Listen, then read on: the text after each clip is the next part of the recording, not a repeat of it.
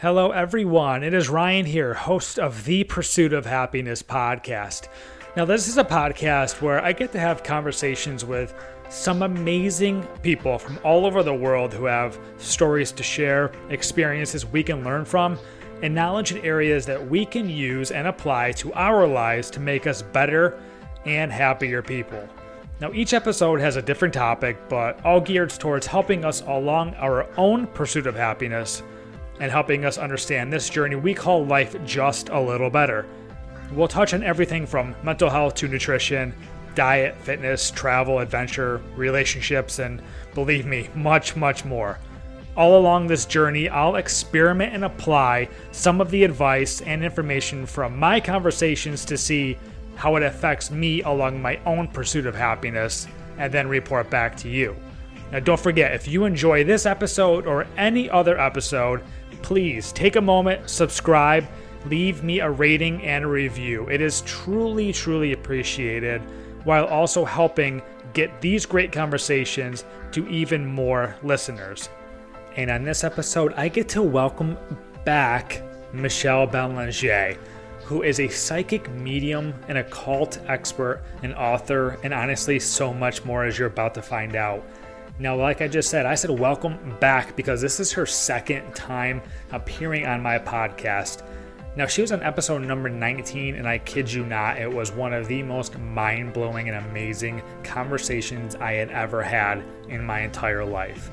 Now, with Halloween fast approaching, I thought I should reach out to her again to get her back on to ask her even more questions, and thankfully, she obliged and wow, what another crazy episode that you're about to listen to. Yes, we get into the history of Halloween and how it's evolved over the years. Not only that, we get really spooky with the Ouija board and how they were created, tarot cards, and how she's even making her own deck right now. Now, we even get into exorcisms and how she's actually been in the room and seen a few herself. Trust me, I have so many questions about this. Now, with her being a psychic medium, she's obviously an expert in the area of communication with spirits, and I'm obviously not, so I had so many questions on how she communicates with them. And once again, I asked her about the most haunted places that she's ever been. And not only that, she actually owns an Airbnb to rent out for people who are looking to have their own paranormal experiences. I'll add the link to that in the show notes. But I honestly wanted to thank Michelle once again for coming on literally one year after I lost my best friend, my dog Koda. Now, you've probably heard me mention her name a few times um, throughout my podcast episodes, and uh, it was a really tough day. But talking with Michelle, she made this one year anniversary so much better for me, as you're about to find out. We do once again go into pets and their spirits and how we will see them again, which honestly makes me feel so much better. I'm so thankful to hear that. I miss her dearly, and uh, Michelle, I know you know that you can sense that. So, personally, I'd love to thank you and thank you once again for spending a few hours with me, just having a ridiculously amazing, amazing conversation. Halloween's coming up, so happy Halloween, everyone! And this is such a great way to get the spooky season started. Here we go.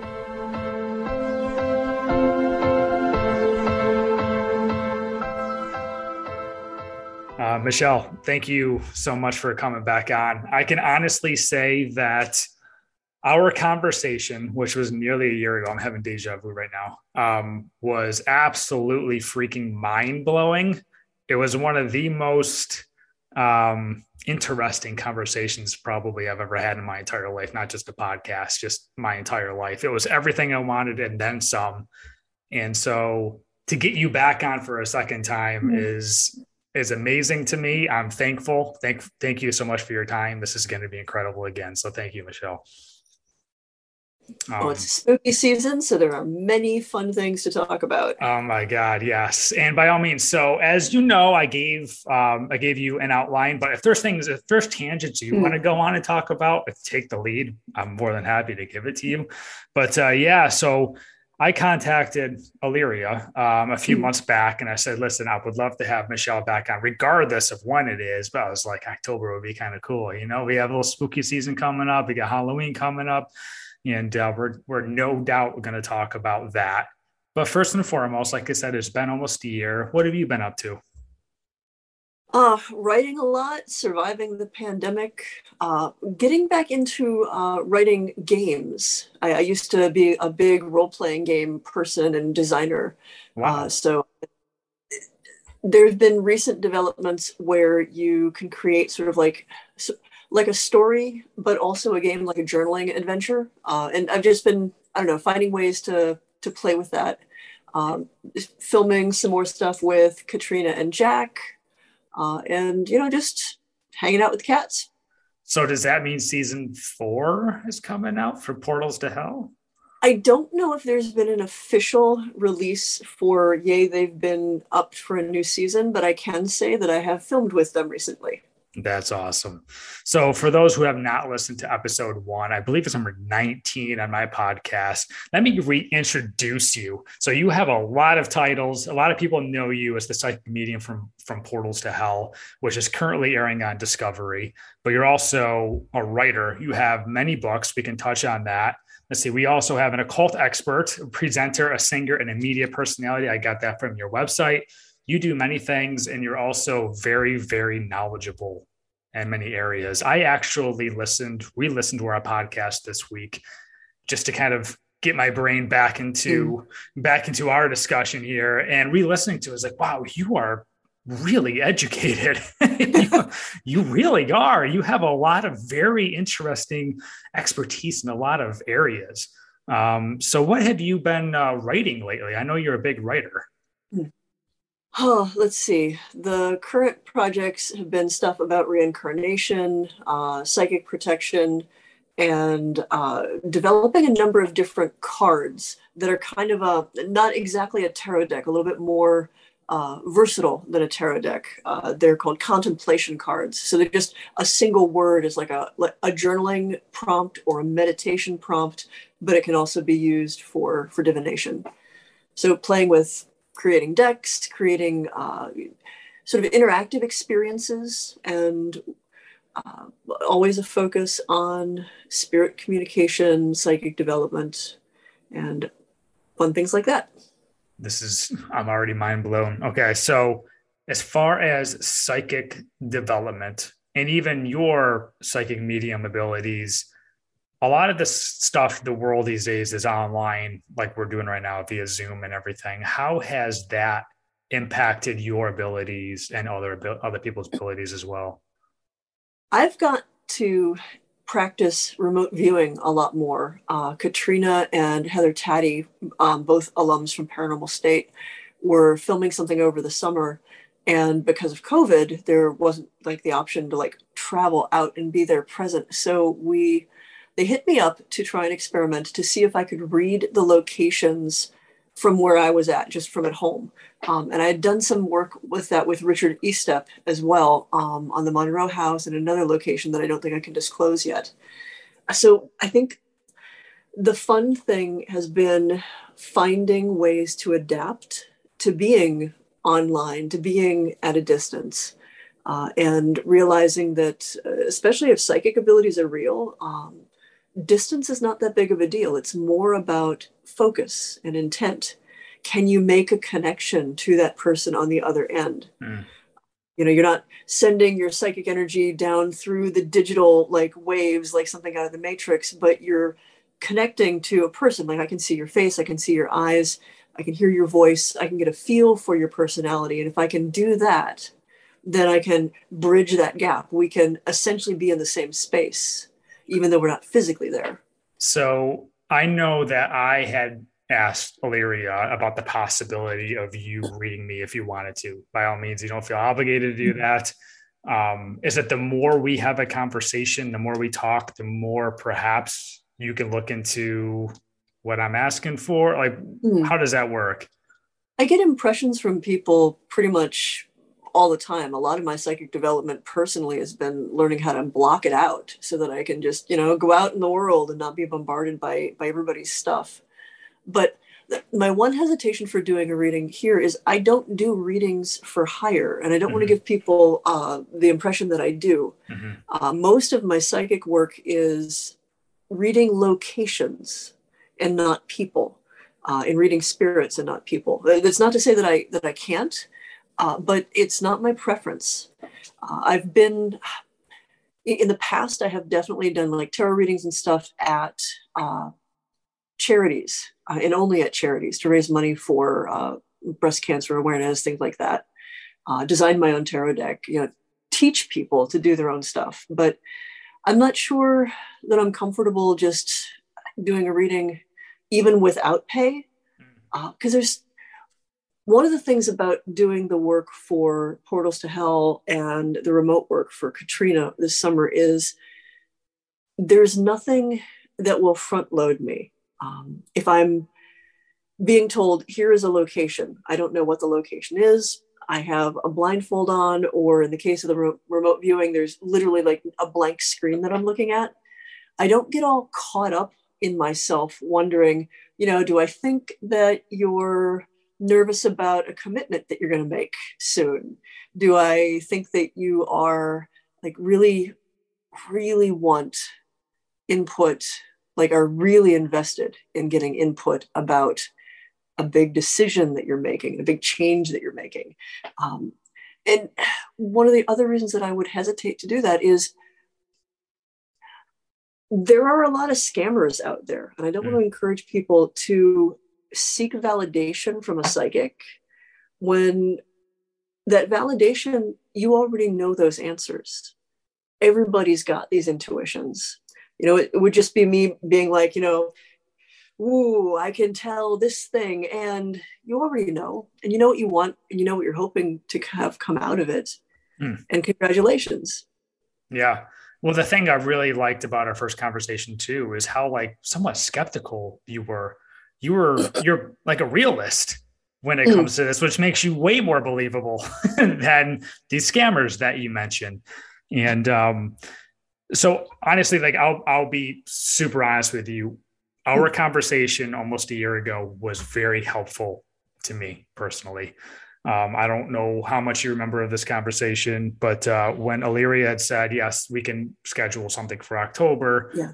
one of the reasons I picked this date was on purpose. Um, well, no, because you you'd lost, you just lost like your beloved companion. You actually remember that, really, yeah? Oh yeah, absolutely. Like and and just watching you like go through the stages of grief and struggle with that and especially so much of our culture most of the major religions like tell us that you know dogs don't go to heaven dogs don't have souls and i think that that's bullcrap uh, i think that they're intelligent and they are committed and they're loving beings and of course they have as much soul as the rest of us so yeah i, I absolutely remember you made me feel so much better it just I won't say like gave me closure or anything, but it just gave me a fine, like a positive thing to grab onto. And I have never, for, never gone a day without thinking about what you told me. The fact that I will see her again and she's around and like no matter like if I move or change location locations, it's me that she gravitates yeah. to.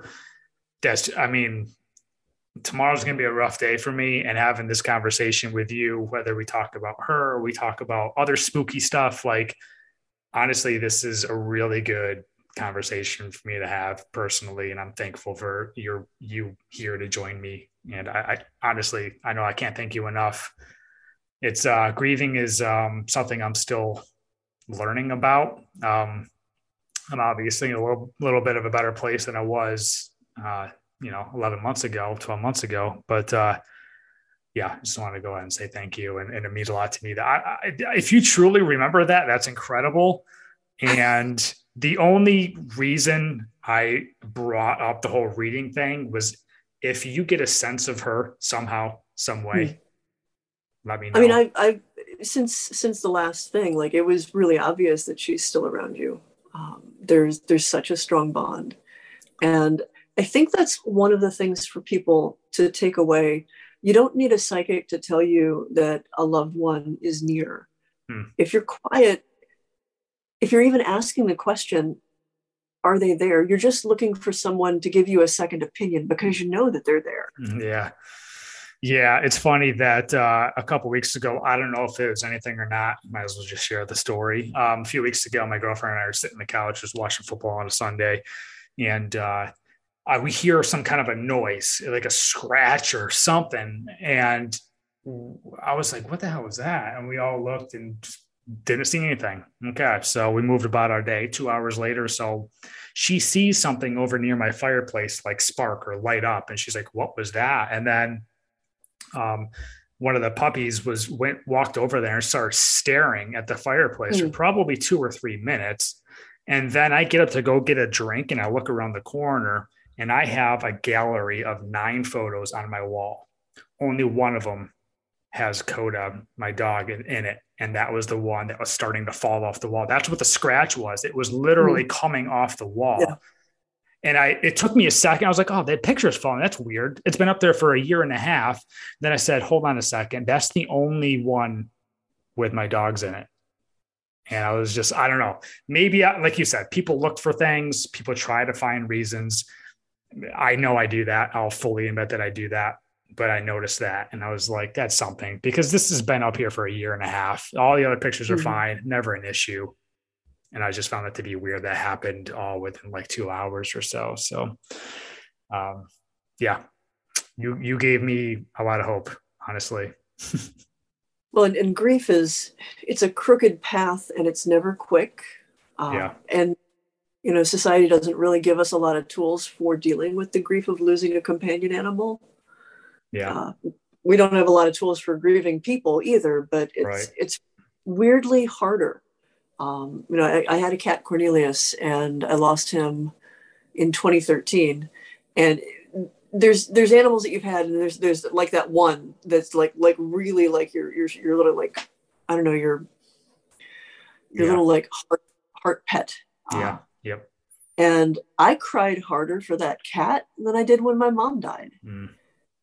Because I could have a conversation with my mom and like my mom like like we were able to process leading up to it and our animals are we, we make this little compact to take care of them to look after them uh, you know we're, we're so entwined with their lives. And yeah it's it's tough.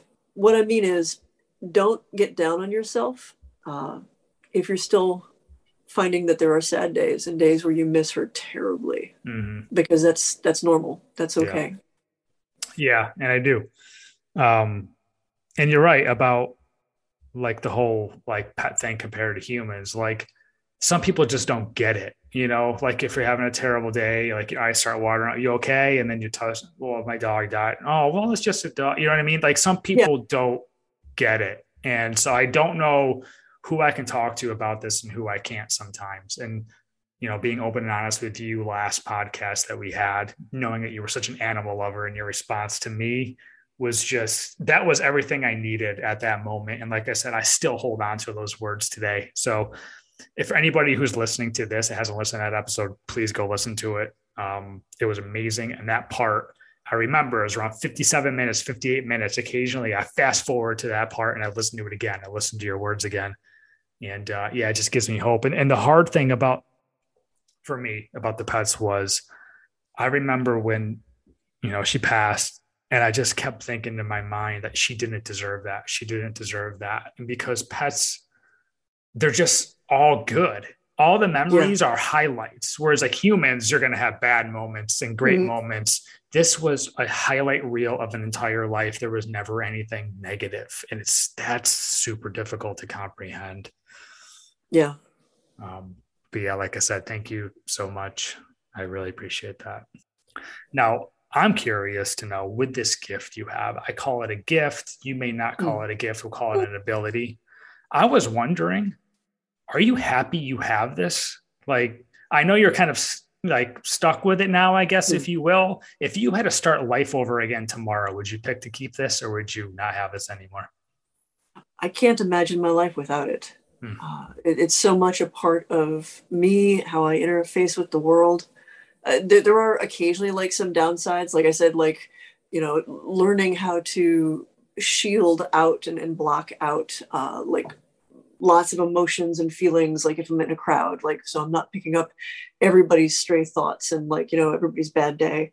But no it's it is as natural to me as breathing uh, and if there's one thing i struggle with it at all is treading that line between someone who has this gift and experiences stuff regularly and someone who's educated rational and skeptical by nature and like finding this balance between allowing myself to experience but also allowing myself to step back and analyze and question and go well but the way the brain works with sensation and perception like this could be this and this could be that and you know rule out everything mm. but even that is a part of my process my journey is like studying it not only experiencing it, but analyzing it and researching it and, and putting it to, t- to the test repeatedly to just get a full sense of the shape of these abilities.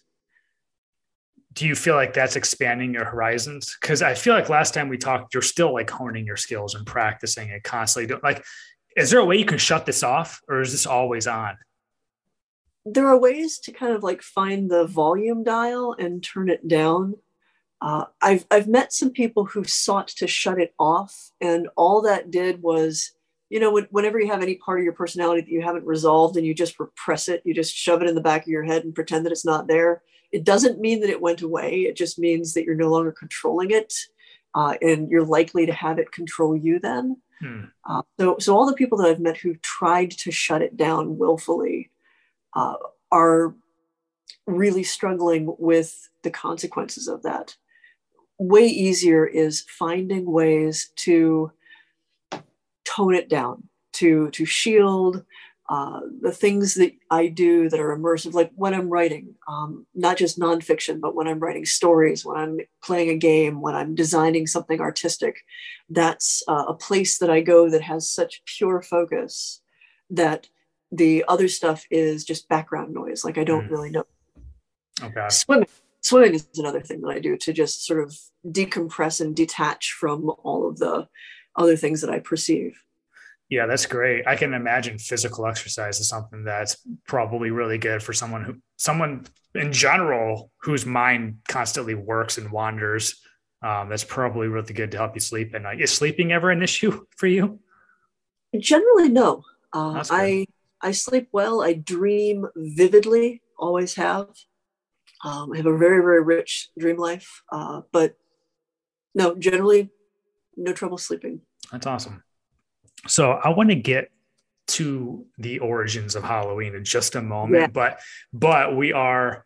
While I brought my dog up, and trust me, I will move on. People, people are tired of listening to my dog, I'm curious. I'm curious about this this story because this is something that like i told my girlfriend a, a, few weeks ago i said no one can convince me otherwise but this is definitely the case i wanted to get your feedback on this so i am i just turned 39 um semi older for you know still date in the dating world i guess if you will um and I had been really looking for somebody to settle down with for a few years now. Just looking, just trying to connect with somebody like that just really wasn't happening.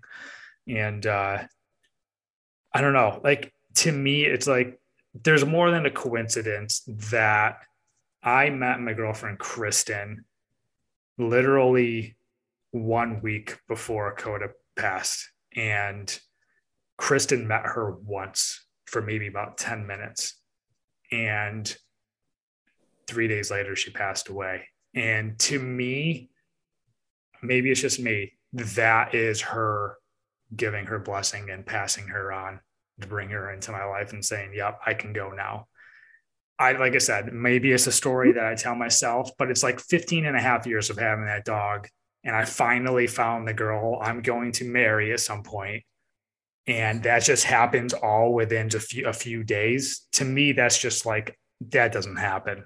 I don't know. I would love your feedback on that i think synchronicity plays a big role in our lives and a lot about each person's experiences when there is a meaningful event do you choose to accept that meaning hmm. for whatever it says to you or do you just I don't know, swim along in a nihilistic reality and be like, nah, nothing has any meaning at all. Like it's all just, you know, completely random. I have no control over anything.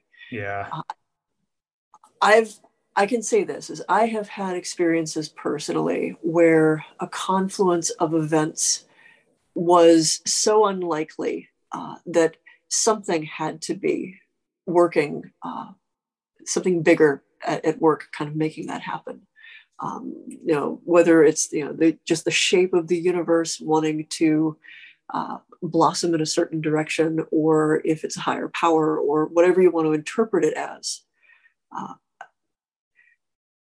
actually my, my my story is related to pets october always stands out to me because i've, I've got three cats um, mm. currently and i mentioned cornelius uh, a year before cornelius passed uh, Remy showed up, uh, who is this big fluffy Maine Coon. He was a kitten. He was just out wandering around, and he just walked right up to me, laid on my feet, and was like, "Hi, I'm coming home with you." Like, like wow. there was no question about it. And he showed up the same day I got Cornelius, when Cornelius, as a stray, walked into my house. Wow. Um, in October uh, of 20, uh, probably 2000, a very long time ago. yeah, no kidding, right? but the, Cornelius showed up the day after. Uh, I had had a conversation with friends. We'd just learned that the townhouse I lived in was going to allow pets. So I was like, here's all the things that I would want if I were to get a cat again. And like, I'd want, you know, I'd, I'd want a neutered male. I'd want, want him to not be a kitten, like, you know, just old enough to have be, been like pre-litter trained, nice, gentle soul, like smart, like, like all of these things. And this cat shows up the next day and just walks into my house from who knows where. Right. Wow. so things happen. And you can choose to say it's totally random and there's no meaning but I think life is richer when we accept that there's deep meaning to be found if we look. Mm-hmm. Yeah, I agree. And like I was saying, I don't think there's anybody that can convince me otherwise. I just completely feel that Koda, for anybody who knows me, that dog was my best friend, period, for over 15 years. And I just, I truly honestly feel like that was her blessing and saying, you have what you need now. I'm okay to go. I, am getting like choked up thinking about it because I, I, I, honestly feel like that was the case. You know, 15 and a half years. Like, yeah. really? so, ooh, okay. Um, I got a lot of my personal questions out of the yeah. way.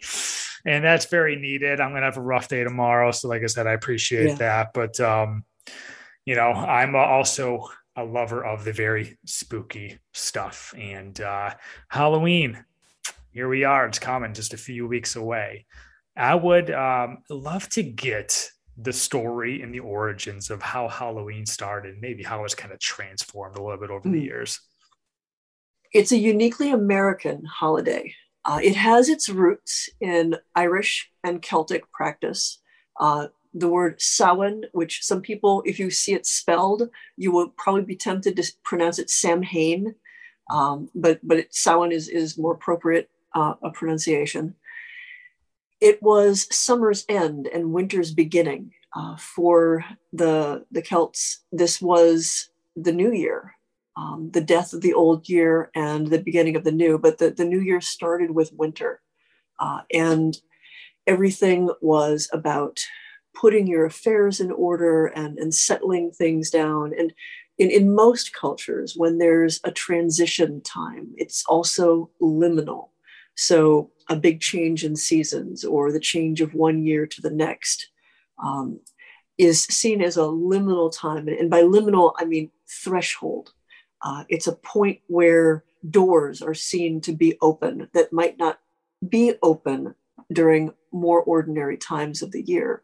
So there's a very old and deep belief among the Irish Celts that this is the time of the year when spirits walk abroad, and specifically on All Hallows Eve, as the year would pass from one side to the next. And you would leave out offerings for the spirits of the dead, and you would have something like a dumb supper. Uh, and, and dumb supper is in nobody speaks Mm. You would sit and you would share a meal and you would set places at that table for all of the departed family members that you wanted to honor. Wow. So in your case, you'd put out treats. Yeah. Treats. And my other dogs would eat them. That's okay. It's not it's not going to waste. That's very true. So uh, as Irish immigrants uh, came over to the United States, there were various uh, sort of mischievous aspects of, of Halloween as it had developed over the years. So it wasn't just a somber holiday about spirits of the dead, it was also a kind of wild night where spirits were abroad and where they would come and play pranks, which often meant that it opened the door for the local kids and teens to take up the guise of spirits and play pranks themselves, to come and beg at people's doors for the offerings soul cakes, candy, something sweet uh, in the shape of the spirits uh, as kind of proxies for the spirits so that you you feed the spirits you give them a gift so that they don't uh, cause you trouble and so that they bring you good luck in the rest of the year. Well, that has turned over the years, over the decades at this point, into uh, dressing up as ghosts and goblins and spooky things, or your favorite uh, Marvel character these right. days. Going door to door, asking for candy. Um, and, you know, we, we say trick or treat, but very few people do the trick part anymore. Um, it's certainly at like the early 20th century. Uh, Halloween night was a night of, uh, well, vandalism, like just just like petty vandalism. Kids running around egging houses and, and causing stuff, tipping stuff over on people's things, and, and just getting into the spirit of of causing trouble as this liminal time where all of the rules and boundaries go away. Uh, my favorite part of Halloween or Samhain, of course, is the point of reaching across and communicating with the deceased and also making a kind of you know a catalog of who you lost in the previous year and who you miss and who you would like to see again or at least think fondly about and having a day where you set some time aside for that is pretty powerful hmm. no that really is wow it's uh it's crazy how things changed when they become americanized you know whether good or bad but uh, well the, the, church took it too it, because it was a pagan holiday that they couldn't quite stamp out uh, the, the Irish Catholic Church turned it to Hallows Eve. All hmm. Hallows Eve and November 1st is All Souls Day it's still a celebration of the dead. Uh, but they tried to kind of sanitize it and pull it away from the fact that it wasn't just spirits of the dead, but it was fairies and imps and goblins and all sorts of things. You know, any anything um, wild and, and spirit in nature could come and walk abroad and might be walking the streets under the guise of a regular person. Uh, so we get the word Halloween from All Hallows Eve, Hallow Eve, Halloween, Okay. So Halloween. And have you had any personal experiences on Halloween that perhaps is slightly different than any other day of the year? I'm I don't know. I I will say that for me, spooky season starts uh, about midway through September as the leaves start to turn, and it goes through the dead of winter and into early February, like that dark side of the year. And I don't know if it's, you know, the ghost hunting, there's that big thing where everybody does it at night. Um, I have, I'm going to ask you that. Yeah. Yeah. Go and, ahead. and, and I think that that has less to do with where the spirits are comfortable and more where people are comfortable making contact. And the dark side of the year is the same thing for me. Uh, I don't know if explicitly there's some vast door that opens as the seasons turn, allowing spirits to pass in and out more freely, or if as the world is starting to die around us, as the leaves turn and it starts to get cold and things don't grow and our thoughts turn inward and we have to kind of, you know, hibernate a little bit, that our thoughts then turn toward other things. We're not as distracted by living. We're not as distracted by, you know, all the things that we can do during the spring and the summer. And with less distractions comes a greater awareness of the quiet things that happen around us, subtle signs, and the ways in which spirits do communicate. They're not loud, they're, they're not showy, or at least rarely are they. So at night, in winter, in the autumn, as things get quiet, as our thoughts turn inward and we become a little bit more reflective, I think we notice more. Mm. Well, honestly, what you just described is a lot of people's lives, I guess, almost the last year and a half with the whole pandemic, you know? And notably, a lot of, uh, I, I know that there are reports of hauntings and experiences that are up. Uh, and I think, again, because people are kind of forced to be in that reflective mode. I mean, there, there is also the undeniable, like, mind boggling number of, of recent dead mm. uh, that, that yeah. I don't think we can uh, completely discount, like a mind-boggling number. But at the same time, you know, when when you are forced to inhabit the same space and you have little contact, you either find things to do with yourself, or inevitably you're, you're going to have some time where you just start to really learn what does your space sound like normally. Hmm. So then you notice when something is out of place, like what you were talking about with the scraping sound and yeah the hearth and even the dog noticing that something yeah. was there. Yeah, no, that's that's a really good valid point. It's funny because so my girlfriend and I watch all the shows, the ones that you're on and other ones and stuff. We love it. And um, she's like, why don't they always do this at night? Can you please ask Michelle, why is it always at night? Um, do you feel like you can probably get the same answers, perhaps have the same similar investigations if it were during the day, but I mean, I imagine nighttime kind of sets the mood a little bit too for drama on TV as well, or it's it sets the mood, but there's a couple of really practical concerns. At night, more people are asleep. There is less ambient noise. There's less traffic. There's less noise of like you know neighbors outside, kids playing. You don't get con- contamination with the haunting.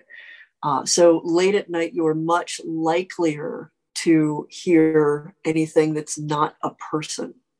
So I think that that has a practical aspect to it.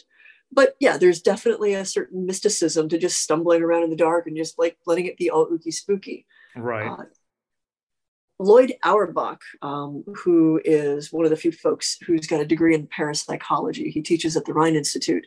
Uh, made a point of noting that when they do investigations as parapsychologists, as opposed to ghost hunters, there, there's, a, there's a slight difference. Uh, they do it with the lights on because the human eye can be so easily tricked in the dark, where shadows will seem to be something. And if you're not really, really careful, and honestly, it doesn't matter how careful you can be, uh, your eyes can play tricks on you. They um, pareidolia is is a real thing. It's, it's another reason why I why I will do the investigations blindfolded to just remove sight from the equation completely. So I'm not just like staring down a dark hall going, is there something down there? I thought I saw something. Like I just go with my instincts instead. Yeah, that's I think that makes you way more credible because I do see those shows where like I think I just saw a shadow. Well, maybe, but also like I know you're also really looking for it too you yeah. know so uh, you know every noise you hear and stuff like yeah you're you're everything's heightened a little bit but you're also looking for it too so i wonder how much of that is is credible but uh you know the whole blindfold thing is pretty amazing and uh, we'll get we'll get to some of your locations i just recently recently saw momentarily but um i want to ask this question i'll see if this makes sense with the whole world going through what it's been going through now, with, there's a lot of fear, there's a lot of anxiety. Do spirits feel that and perhaps even feed off of that at all? It depends on the type of spirit. Uh, good good spirits, family entities are certainly aware of how worn out and worn thin so many of us are. Uh, I think that it has inspired many to like be a little bit more present as guides and guardians. You know are there negative spirits that would feed off of that too? There there are definitely things that that feed off of fear and terror and and, and whatnot. I would say this the general soul grinding malaise of the pandemic is more like more like an environment like standing in a room that is full of smoke. Uh, it's it's in everything like it saturates your clothes it's in your hair it's everything you breathe. The types of spirits that i've interacted with or, or witnessed that feed off of people's uh, fear or pain or whatnot prefer intense, immediate, like interactive things. There's this sort of like general blah. I'm being ground down because life sucks. I don't. I don't know that that's as useful, but I could be wrong. Okay. And uh, I remember our last podcast. You talked about there was like a Fisher Price toy that would go mm. off when people walked into the room. Um, I'm well, I'm blanking on the term when things move across the room. Um, by spirits. What's that term called? Um, uh, psychokinesis, telekinesis. No, um, it's when objects are moving. I'm gonna I know this. telekinesis if it's a person doing it. It's an apport if an object just shows up. Uh, but the Fisher Price toy still still does its thing. Like I've tried to, I've sh- I've shook it up. I've like jumped up and down in front of it. Like I've I've tried like all the different things to be like, is it just broken exactly right? And then every once in a while, okay, more than every once in a while, it just it seems to play in a way that seems like an intelligent response. Like it's responding if you're like, did you just do that? And you'll do it again. And it's just it's unreal. like like That's my, so my cool. brain just like just, just hits this point of like, but but maybe it's just broken. That's so cool. No, the, the word I'm thinking of is poltergeist. Ah, okay. Now, would that be considered poltergeist? And I'm curious to know if you've had any weird experiences mm. with any poltergeist activity. Okay. Um, poltergeist, noisy spirit. Uh, it's a German word. Depending on whose interpretation of poltergeist you're going for, poltergeist is either any spirit that causes like physical things to move around, or a poltergeist is a specific type of paranormal phenomena that's usually tied to a person, a living person, not to a spirit. Uh, the oh, let's see, Harry Price and Colin Wilson and a number of other folks, uh, Lorraine Warren too, Ed and Lorraine both, who did investigations into poltergeist activity identified um, what they uh, a living person, typically a person going through adolescence or puberty, uh, who was the nexus of this activity, whose emotional turmoil was causing unconscious psychokinetic activity. Basically, they were the ones moving stuff with their mind, with their energy, they, not as a spirit.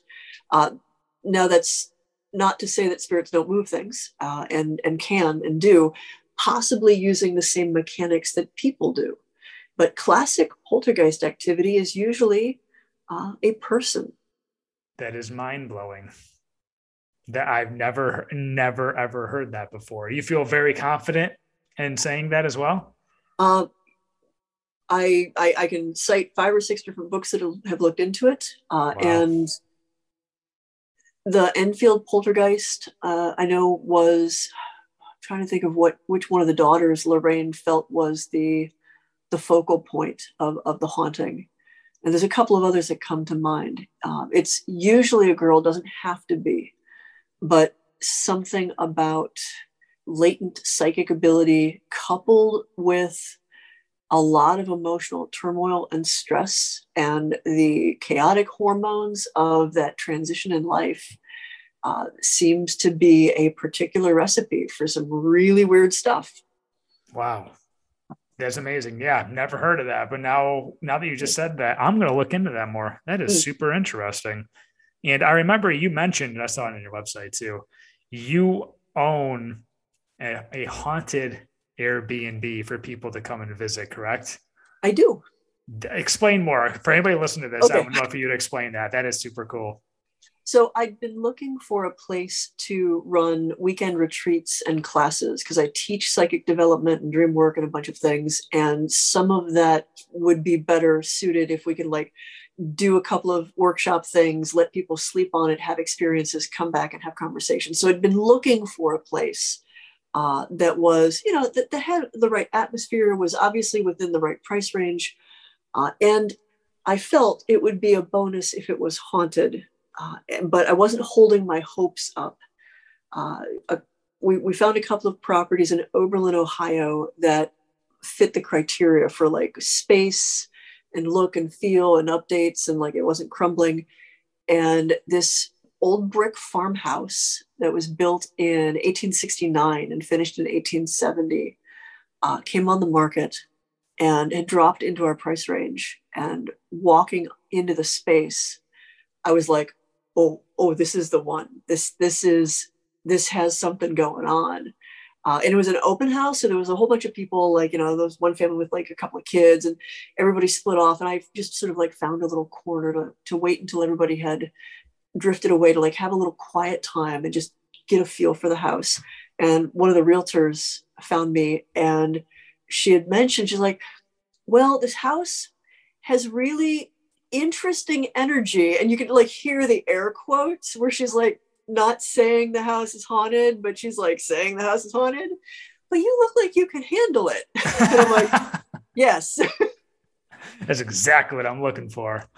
Well, I, I wanted a I wanted a place that was haunted, but not bad, traumatic, threateningly haunted. I wanted a place that could be um, a haunting with training wheels, where people who wanted to have an experience, who wanted to develop their mediumistic abilities, their their techniques of spirit communication, could do so someplace safely, where they wouldn't have to worry about having something uh, violent or, or something that was negative trying to get attached to them where they could go and there was distinct and easy to research and then therefore verify experiences. Uh, and inspiration house which is the, the little brick house in oberlin is is that it's got a rich history uh, one of the families that occupied the place for many decades has an entire website devoted to their genealogy. So it was easy to track down all of these people and their stories. Um, at least six people died in the house over its its time. Uh, I have death certificates for most of them. None of them by violence. All of them by old age or complications due to old age. These were people who loved the house enough that they lived until they died in it, and they they love it still and that type of haunting that comes out of that is it's like sharing the house with a couple of elderly aunts and uncles who sometimes have very strong opinions about how you decorate, uh, but otherwise are just happy for the company. This is, um, it's honestly like tempting. So is it something that I could look into booking, or is this only mm. for your teachings? Oh, it's it, it, okay. Well, the pandemic happened, uh, so I haven't done any in-person teaching there. We uh, we oh, yeah. have it listed up Airbnb, uh, and everything is you know individual, self-directed. So if folks want to rent it as a team, rent it as an individual, and just ramble around there for a couple of days and just get a sense of the house and its rhythms. Uh, there are like little notes and placards all over the place. There's uh, a big book of history with the warning of like if you're there to just do a psychic reading you know wait until you've taken your notes to then page through and see you know who lived here and who died here and what their circumstances were uh, one of my favorite parts about the haunting and inspiration house and this is a spoiler but i think it's a good one it has a ghost dog that's awesome and it has a ghost dog that is so regularly seen and so such a clear apparition that uh, the, the, neighbors have a special needs son, um, and he always asks about our dog. Like, like he he wants to come and visit the dog, and he sees the dog in the window. And he's described what the dog looks like, and his description of the dog is the same description everybody has given. Um, it's an English setter, uh, and I was able, you know, one of those confluence of events as I was researching families that had lived there. Uh, I was just inputting their names into like Google and Google Books to see like what would come up, like first name, last name, you know, Oberlin, Ohio. And I found their American Kennel Association registration for Nick Gleam, the English setter. Wow. That's awesome. I yeah. It. So friend, friendly dog. Um, if you're accustomed to dogs, it's not extraordinarily uh, disconcerting to be laying in bed and feeling like something kind of like pop up on the uh, bed or like a little scrabble of nails in the hardwood. Uh, the last time I was there, I ended up having a really bad allergy attack. Uh, we left the windows open and something was, I've got bad, bad allergies anyway, but like I, I was starting to have trouble breathing, but hadn't like really quite caught on how bad it was. And I come awake to the sense of a dog just laying their head on the bed right next to me and almost a sense of whining like like but there was no like yeah. like no no sense of the breathing just this presence and i could reach out and like feel you know the, the, the shape of the skull and the snout like like such a clarity of of this animal and it knows me until i woke up. Mm. at which point i was like oh i need to not be in this room. This is bad. Wow. That's crazy. I mean i get that with an actual dog. I couldn't imagine really seeing nothing there. That's amazing. And so you may or may not know this. Is this booked yet for Halloween night?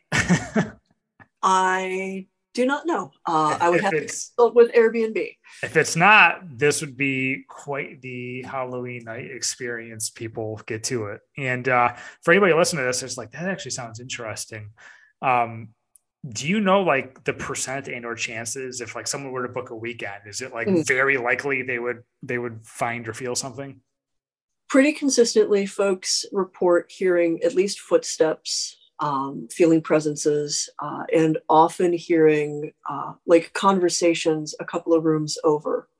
Uh, and, and that's pretty consistent. So initially, we had listed it on Airbnb just because we had this property that was standing empty. And we had enough folks staying at the Airbnb who were not there for a haunted experience uh, sending us, you know, just very polite comments privately through Airbnb that we were like, YOLO, all right, so it's haunted. just, you can stay here if you don't want ghosts, but just be aware that something might like try to crawl into bed with you and it's a dog and it's okay. or like that door rattling, it's totally fine. It's the old the old dude, like he's he's harmless. I think my biggest fear, honestly, would be shutting the shower curtain and taking the shower mm. and closing my eyes. I think that's everybody's like biggest fear is like closing their eyes and they're a little nervous. There are no shower curtains. All the showers are like nice, like tempered glass enclosed. Okay. Okay. Well, I'll still be nervous closing my eyes. Yeah. You're gonna see like a handprint come up with the steam of the shower. yeah. that actually reminds me of like movies. So, do you have a favorite scary movie? And this I'm gonna ask another question on top of that. Do you is there a movie out there that you see as realistic that's mm. somewhat of like a Halloween and or scary movie? Uh, actually, same answer. Um, awesome. And this is the, the book and the movie. Um, the original Haunting of Hill House, the black and white, uh, based off of Shirley Jackson's novel. Uh, the, the, novel is brilliant, um, and she clearly did her research about hauntings and paranormal investigation of her day. And the black and white movie it's it's a psychological horror. Like there's there's there are sort of jump scares but it's more it's really realistic for what might happen in terms of physical manifestations and apparitions. Uh, everything happens when people aren't in the room like like the most extraordinary stuff because that's pretty consistently. Like like ghost hunting is often you're sitting in a room and it's like if you go looking for them and you try too hard they get fed up with you and they just kind of like but the minute you like turn your back you do something ridiculous you shut the cameras down something happens. Like that, that is consistent to the point where it's like they're just mocking you. Uh, but the, the haunting of hill house i'm spoiling a moment. It is the best creepy delightful moment uh, and they do a great job with it in the movie where uh, a bunch of people are in this house to do a paranormal investigation. Uh, they've all been chosen because they've got different psychic abilities or latent psychic abilities. Uh, and there's two gals who are staying in a room together. And personality wise, they couldn't be more different. One is very mousy, one is this very like uh, self assured, very, very overtly sexual gal from the city. Uh, and they're, they're hearing something outside in the hall. And they, at that point, are not going to go out the door and figure out what's going on. And they reach out to hold one another's hand in the dark. And the, the, the main point of view character is realizing like Teddy's hand is like she's she's squeezing her hand so hard and so hard and so hard and she finally like cries out and then the lights come back on and they weren't holding each other's hands oh wow that is wow that's awesome okay i'm very interested seeing this now that it has your star of approval or stamp of approval uh, I definitely have to see that because I told my girlfriend. So we're going to be watching scary movies all month, scary shows. Yeah. We're carving pumpkins this weekend, so that's awesome. I know she's going to want to find that, and we'll definitely watch that. And uh, a lot of kind of what we've been talking about ever since you also hit on tarot cards, and I believe you said you're building contemplation cards. I would love to get into once again kind of your bread and butter as far as a communication with mm. spirits. Um, we can go ahead and start with like tarot cards and the contemplation cards. How in the world do these work? I just see a deck of cards and you randomly happen to pop one in front of me and then just start, you know, saying whatever. How do tarot cards actually work? And if you want to go into the contemplation mm. cards that you're creating, please do. So I come at tarot cards from a Jungian psychology perspective, which is how I started reading them. I don't necessarily think that the cards themselves are magical or imbued with any kind of mystical power. Uh, I'm, I'm, going to actually pull up a card. So, yeah. so this is not from my deck. This is from Rachel True's uh, in uh, True Heart Intuitive Tarot. Uh, and and I got them because like they're just they're so like lush images. This is the death card. That's a freaky one for anybody who's listening. Yeah, I get I get yeah. the freaky card. Thanks. Yeah, oh, I, I I had these kind of preloaded. Um, okay. because, because, there's just some some gorgeous gorgeous stuff. Uh, there's another one. So the thing about tarot is they're pictures, and every one of those pictures, each piece of clothing, everything anybody's holding, if there are flowers or animals in the background, everything is a conscious choice because it means something. Uh, there's traditional tarot decks where there's very clear meanings that are kind of encoded from the colors to the plants to the position of the persons on, on that card.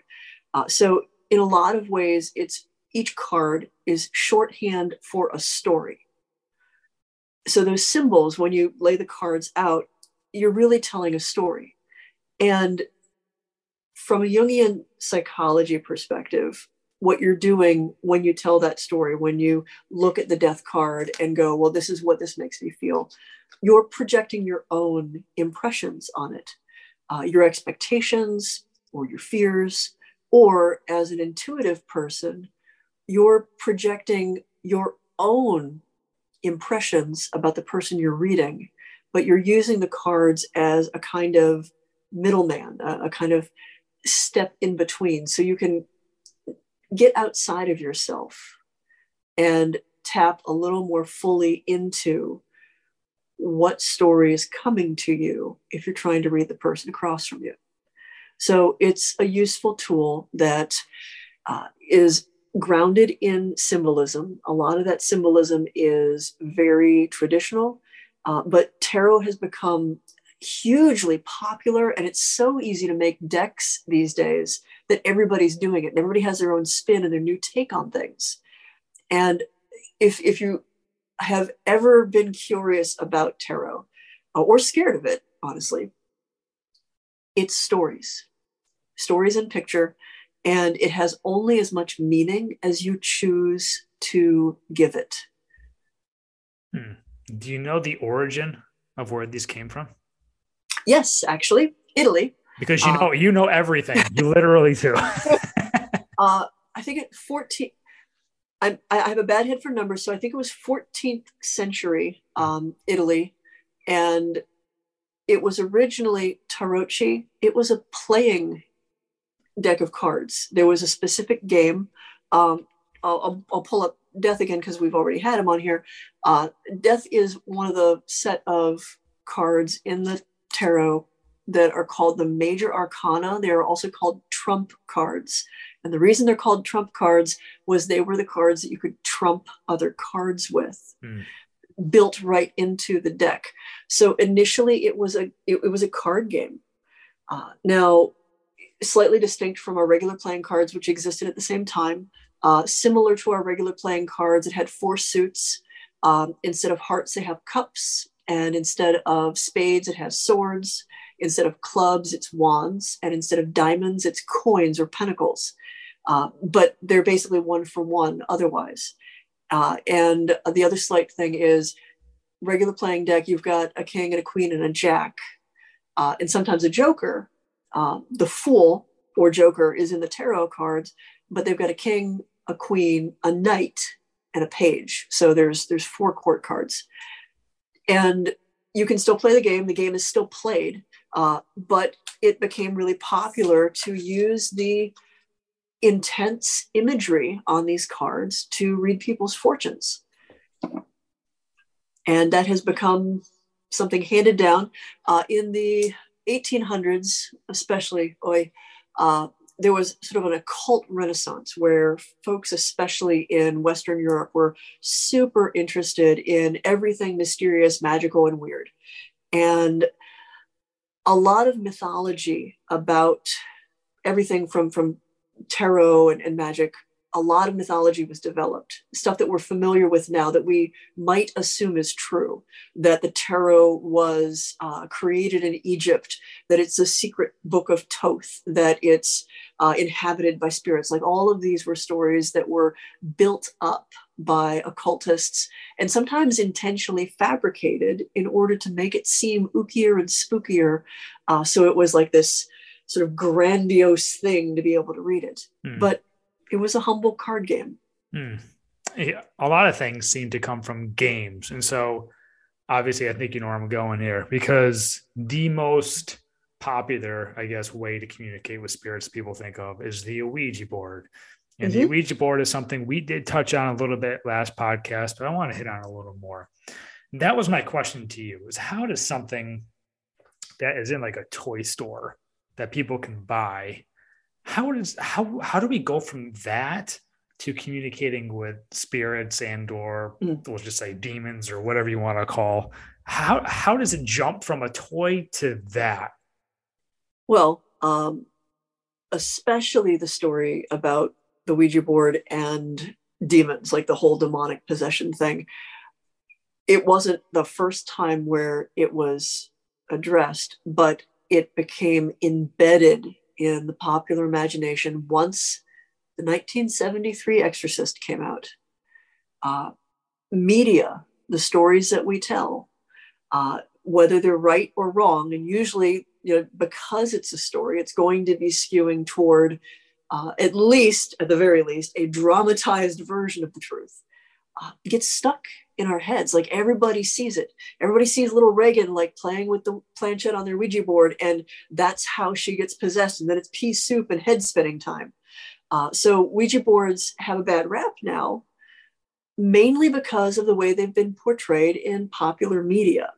Uh, earlier, the biggest reason that they had a bad reputation was they were they were a flirtation game uh, in you know the, the late 1800s the early 1900s this was something that you did in the parlor with uh, you know the young lady or young gentleman that you wanted to get a little close to uh, and there were a lot of rules about how you could or could not court but in order to work a Ouija board, you all have to lean over this table and get real close.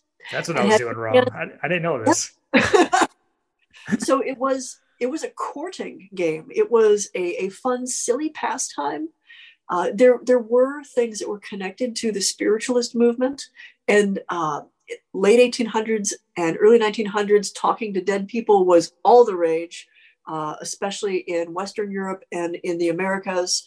Uh, and there's interesting sociological reasons for that the Great Wars, uh, the influenza pandemic, like, like all of these things, death was on people's minds, the survival of their loved ones was on people's minds. So there's a lot of reasons why it appealed to people.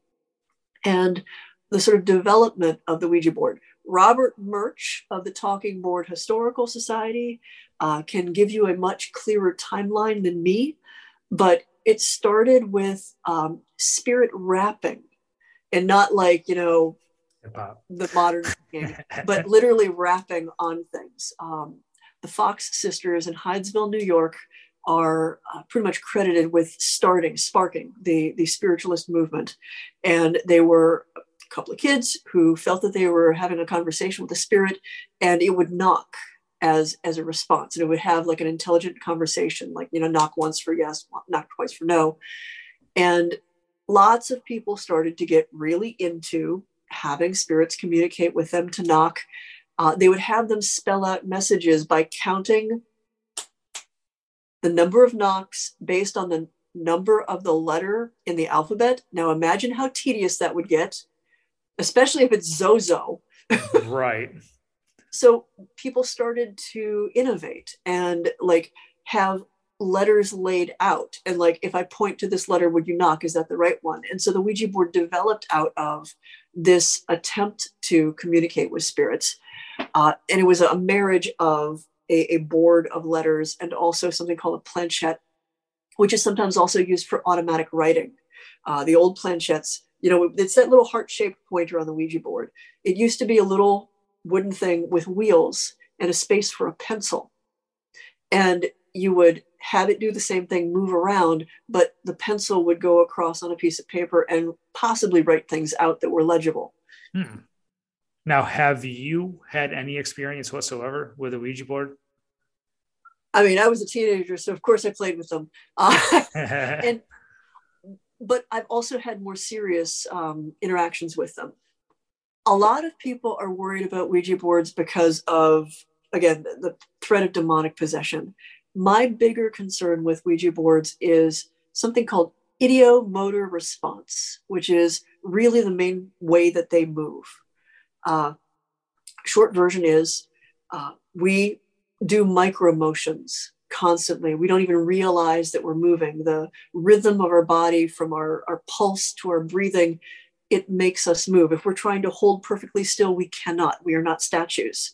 So when we are sitting with our fingers on a planchette, expecting it to move, we are not consciously moving it, but we are unconsciously always moving a little bit. And so much more likely than spirits, it's the action of the people sitting on the board that makes it move. Uh, and this is why you will get a lot of sessions that will give people exactly the responses they expect. Mm. Uh, so there are ways that that's not to say that it is a completely invalid tool. Um, there's a lot of things that use micromotions that work off of that dowsing rods and water witching and pendulums all of those things like they they're in a human's hand. A human is unconsciously moving them to one degree or another. In the same way that a tarot deck is a bunch of images on a card and those images have meaning and we can choose to put meaning there. We can tell ourselves a story or we can use the story as a vehicle to tap into our own intuition we can use that as a vehicle to tap into our own abilities to perceive and to communicate. So just because we are unconsciously moving this thing around doesn't mean that we're not in contact with something. It gives us a sort of excuse to have an experience. Mm. Most of us shut ourselves down. Most of us go, oh, that, that wasn't anything. Like where we've been trained that we can't communicate with spirits that that's all in our head that we're just reading things into things. But if you've created a situation where it's okay it's just fun. We're just playing around. Some of those boundaries go away. Some of the restrictions go away. And it does allow for a potential for communication. With the caveat being you may also just be talking to yourself. Mm-hmm. I'd have to imagine though, because it has been such a craze that if it is a spirit that was once living, they probably mm-hmm. understand what that board is actually used for if they're actually like seeing it. So yeah. if, if that makes sense, right? Yeah. And um, I know you just mentioned Zozo. Uh, is Zozo's name in that book behind you, the Dictionary of Demons? Yes, technically. I gave Zozo his own entry because Zozo doesn't exist, um, not historically anyway.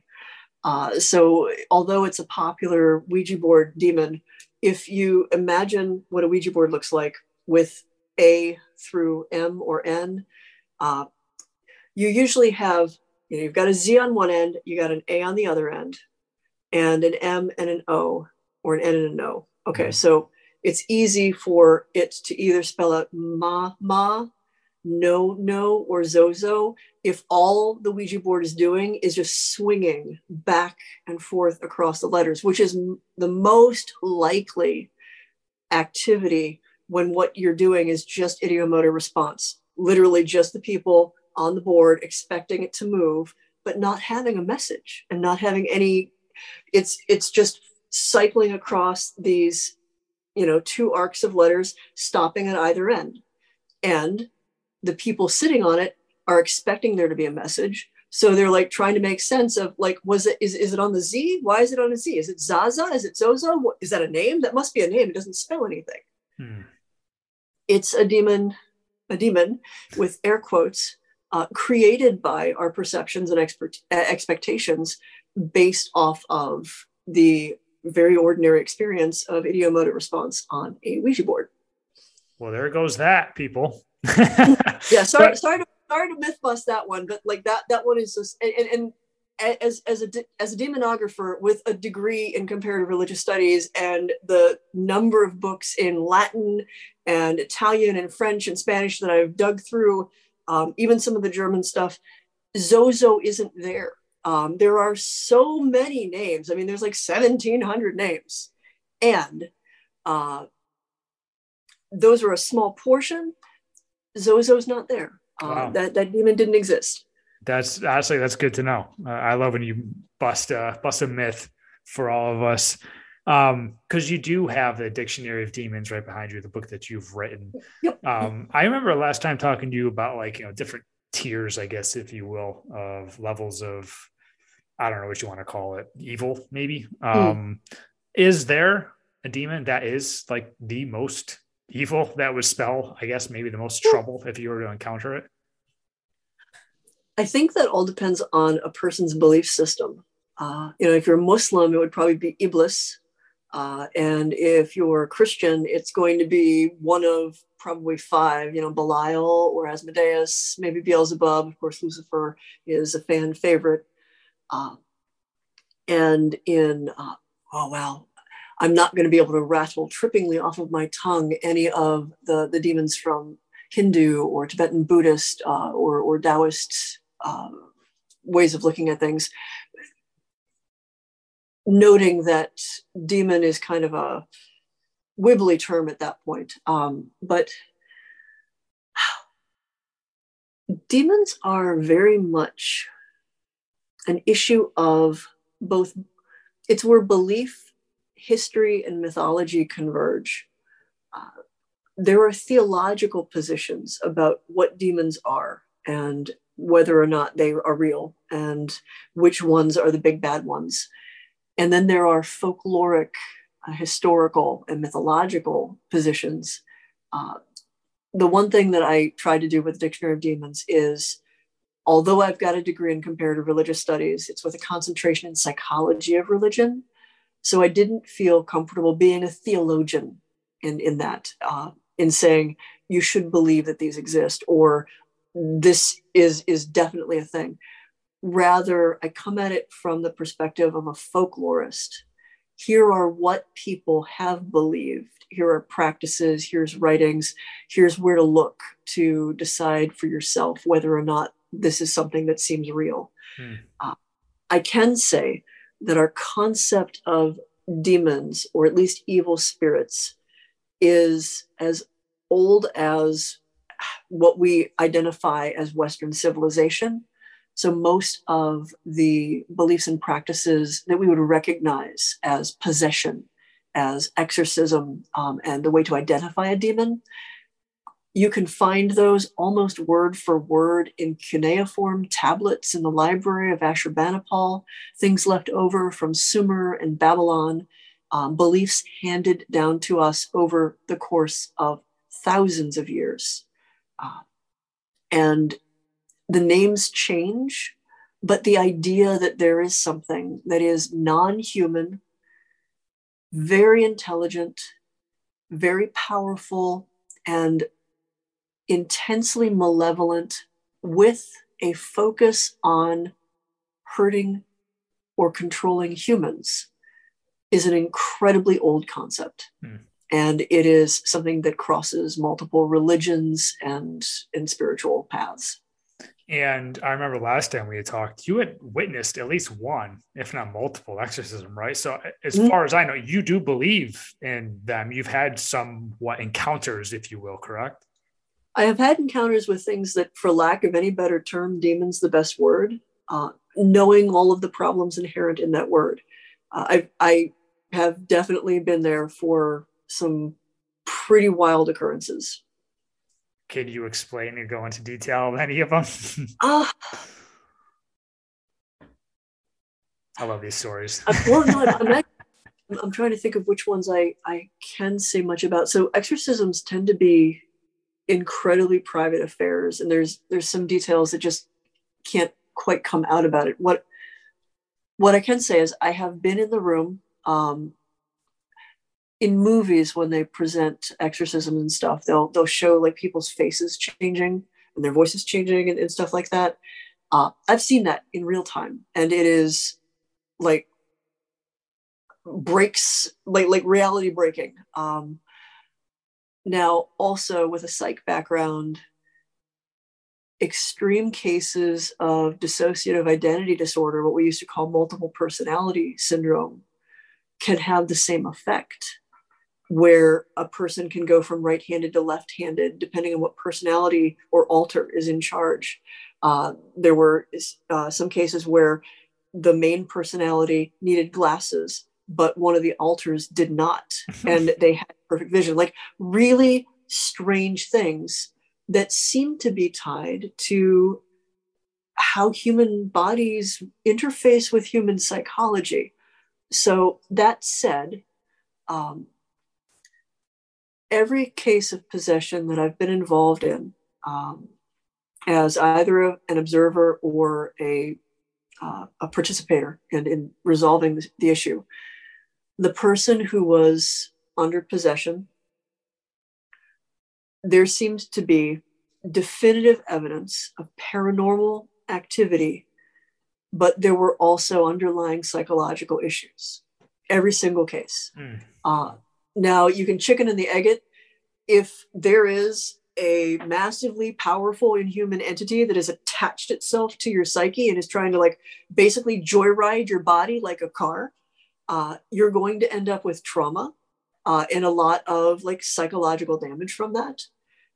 And this is why um, none of the exorcisms that I was directly involved in with like any kind of groups, there was always uh, recourse taken to psychology as well, where there was either a therapist or counselor present, or the person was also um, being seen by a psychiatrist and was being treated in both directions. In the same way that, you know, if you think that your cancer is caused by a spiritual illness, you should still get chemotherapy and then also do your Reiki. Like, right.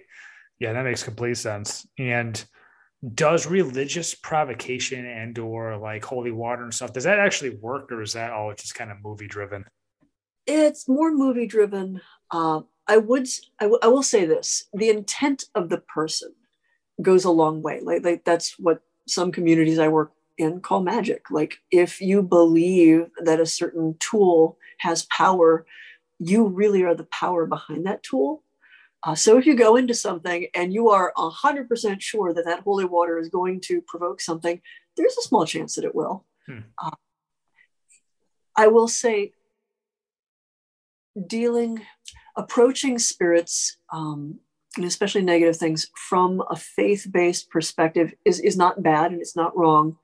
Uh, it's just not narrow. Uh, the spirits don't necessarily care which religion you are.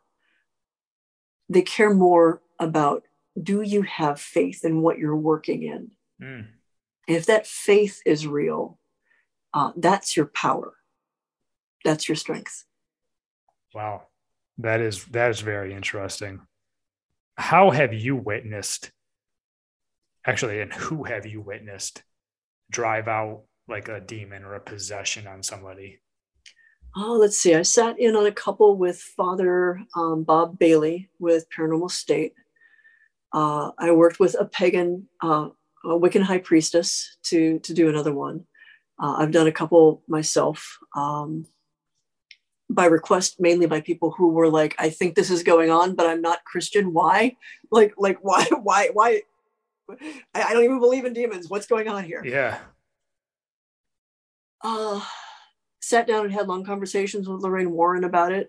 Uh, trying to think of if there's people from various backgrounds, traditions, and, and religious practices. And, and it's interesting because, like, at the end of the day, the the approach is very similar.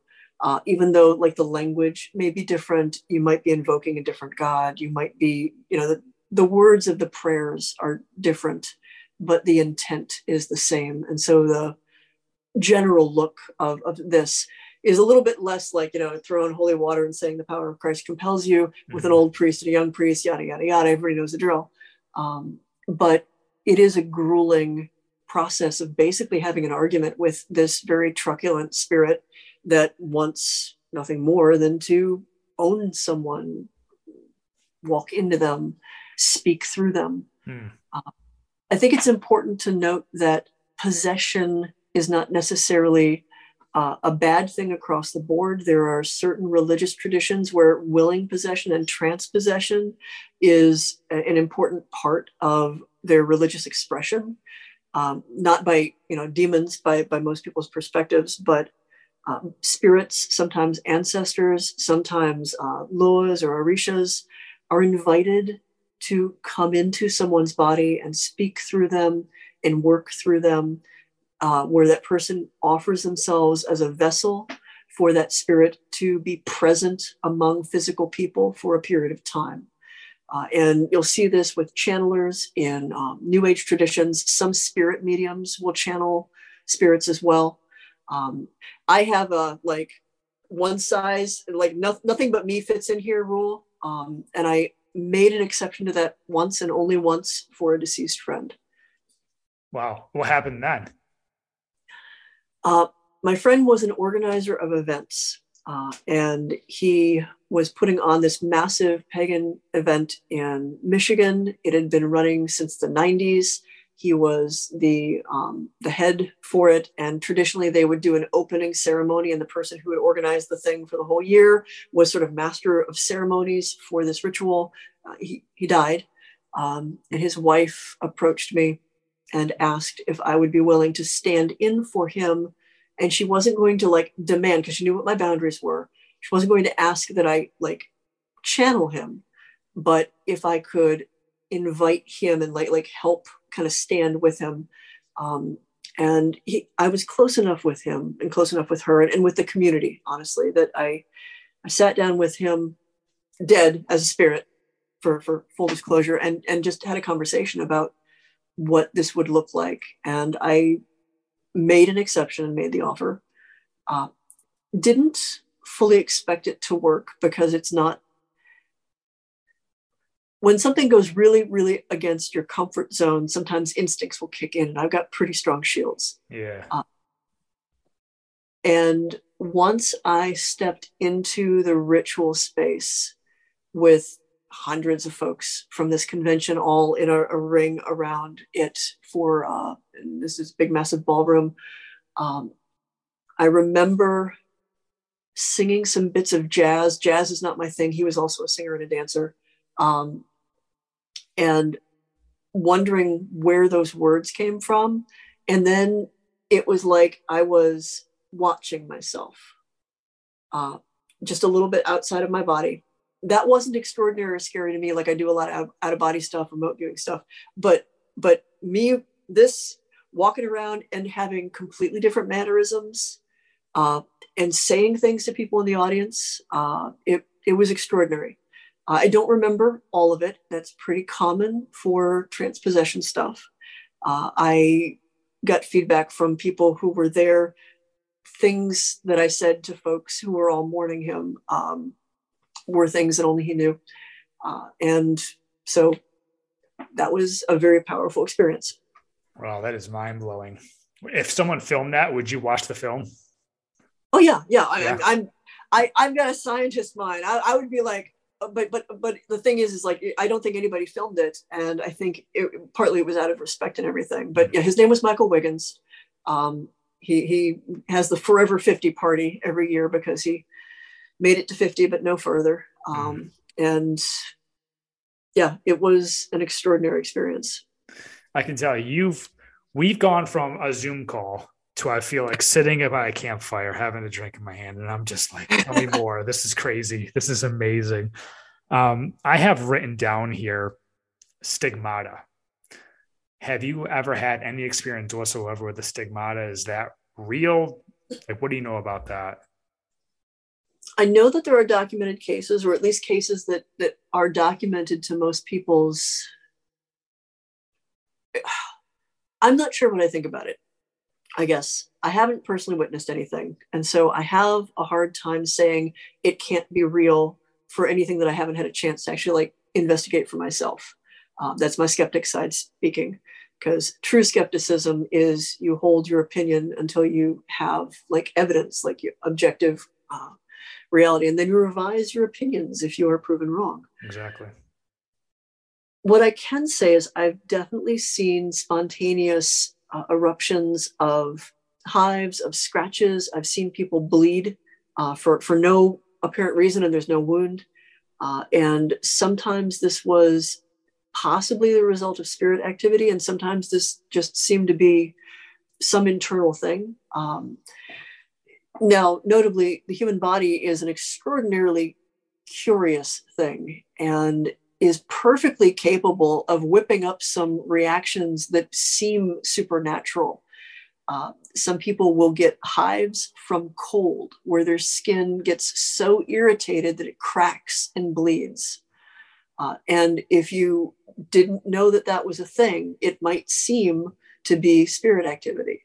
Uh, so I don't know also my grandfather would say mind over matter hmm. uh, our belief and, that's not even a mystical thing like just psychology pure and simple we can believe in something so strongly that we can start to have our body react to it uh, anybody who's had a panic attack knows that mm. Mm. like nothing is wrong and your body is sure that it's dying because something in your brain or your chemistry has just decided that like right then is the worst thing ever uh, from you know chest pains that feel like a heart attack you know you're just just everything uh, bodies are weird so i wouldn't rule out i don't know that there's a supernatural cause hmm. but i wouldn't rule it out as as a possibility and you brought up like scratching and stuff. Is that something you've witnessed too? That seems to be, you know, as hmm. obviously on these paranormal shows, people getting scratched and stuff. Is that something you've witnessed as well? I have seen it a couple of times. Uh, I think it happens genuinely less than people will present. Uh, I don't know maybe I'm a klutz, but you know, rambling around, like I end up with bruises in places where I'm like, what I think I vaguely remember banging into like the counter, but you know, where did that come from? So it's easy to forget, especially if it's like a little scratch. But I was working with someone several years ago who um, they were having very, very intense dreams and nightmares. And when they woke up in the morning, they had scratches everywhere and in places that they couldn't reach. So like mm. they, they, they resorted to the point of like filming themselves while they were sleeping to like try to rule out that they weren't like just clawing themselves in their sleep because they were agitated in their sleep.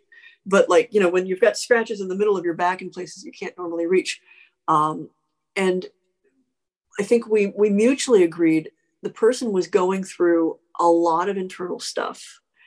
Um, you know, life changing, like internal, like like things shifting in the way they thought of themselves and saw themselves.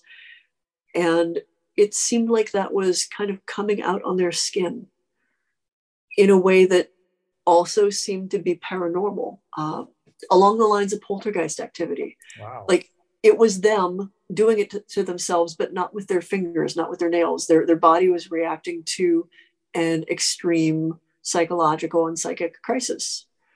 Uh, so again, bodies are weird, yo. like, wow. Okay, so I was gonna, I was, I was gonna follow that up with like, how do people get physical mm. scratches and stuff from something that's not there? It's one of those things the mind can't comprehend. If the human mind can cause things to move or cause harm to happen to you know, if your skin can erupt just because of a, a, thought uh, spirits are just that like they're not even in a body anymore. They're just intention and will. Uh, given the right circumstances they so from my observations it takes an incredible amount of energy and intent um, for a spirit to actually like cross that barrier to exert the amount of force that's necessary to even physically touch someone so much as to knock over something. It, it takes such concentration and energy on their part that it's a very rare occurrence. It's much more likely that it's human agency causing it but there are rare instances where something happens. Hmm. Now, I remember last time we talked, it was almost like you were talking about almost like layers. Um, I don't know if it, I don't know if you'd consider that an alternate reality or just, I don't even know how to explain that. But when I'm thinking of scratches, it's almost like the layers cross for a moment or something like that. Yeah. Yeah. Yeah. That's, that's pretty much like, like where things just kind of get, get thin enough that they, yeah, over. And you did a good job we were talking about dreams last time or whatever it's kind of like you you said it's meeting them on their turf. So it's almost like i'm i'm, I'm using my hands now for anybody listening. Yeah. it's almost like we're just i don't know if you want to call alternate realities or if there's a term for that it's almost like when you dream you come closer to where they are so they can communicate with you. Am i making sense? Is that right you are making sense, and it is something that humans have believed for thousands of years. Um, dream incubation was a practice uh, very popular among the ancient Greeks, where they would specifically lay down in temples on a sacred sheepskin and seek out a dream that was a threshold between the mortal world and the world of gods, the world of spirits. Uh, it was popular to seek out the tombs of heroes like Achilles and sleep at the foot of the tomb in order to communicate with the spirit. So, so having visions and communications and dreams and using dreams as a vehicle for, for that communication is something that people have been doing around the globe for thousands of years, probably for as long as people have been dreaming. Wow. It, is the term alternate rea is that right? Is there a term that you would use for that? I don't mm-hmm. really know what I'm if I'm saying is right. Uh, well, alternate reality. There's so many. Uh, you, you, I, I I will always do like well. There's all these different like all these different terms for it. Um, I think of it as the dream space personally. Okay and then um, the dream space as, as a point of contact for other spaces and other realms. Uh, alternate reality is usually used more in, well, you know what, call it whatever you want to call it, because all of the words are at that point kind of placeholders for something that we don't really clearly understand. Hmm. And is that what your ability gives you to see a little bit? Is into that hmm. reality a little bit? Yeah, it really feels like I can kind of peer across to the shadow side to like the subtle reality. This this sort of like version of reality that's like one half step off of ours, woven within and throughout the physical realm, and you know, a part of and also apart from in some really curious ways. I'm going to get really weird here with this question. Um, time. Can spirits that you know of and or hmm. communicate mm. with go back and forward in time to communicate with you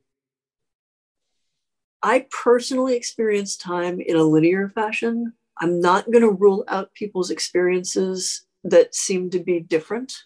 Uh, I don't remember which book I read it in, but there was a fascinating account of a couple of tourists that were in Versailles and who seemed to have time traveled. Uh, either that or they walked into like, you know, just this grand affair of like every spirit ever. But it, they they were they honestly thought they were a, around a whole bunch of reenactors um, and they sort of like moved in and out of of stuff and i don't know what to think about that personally mm-hmm. uh, most of the spirits that i personally work with their memories are very very intense so it could easily give the impression of moving from the past and and being able to live there. They're, they, they wouldn't be haunting a place if they were not incredibly present and immersed in the emotions, the immediacy of the experiences that they're tied to, that they're carrying along. Um, but in a sense, it's more like they exist in an eternal now and not. I don't want to say that they're outside of time, but their way that they experience emotion and thought and memory, it doesn't anchor them in an experience of time that we have as beings in a physical body. Mm-hmm. Our body requires us to be anchored in now. You have to drink, you have to eat, you have to poop, uh, you know, sleep, all of the things like like your body reminds you that time moves. And we have moments where we experience time dilation from a, a purely psychological perspective there are usually moments where things are very quiet like you know you wake up four in the morning and lay in bed and there's nothing to distract you but your own thoughts mm-hmm. and a minute can feel like an hour uh, stages of grief stages of elation uh, moments of intense creativity can all have that sort of altered sense of the passage of time where it's one moment is no time at all and also forever like a, like but it's a perspective thing. Mm.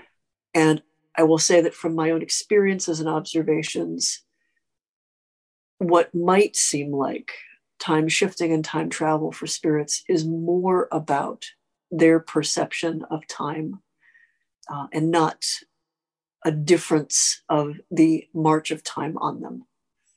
And one thing I have heard, um, maybe you can clear this up as well, is to go back to demons again, but demons have the ability to kind of like see the future and kind of like change the future and manipulate things in the future.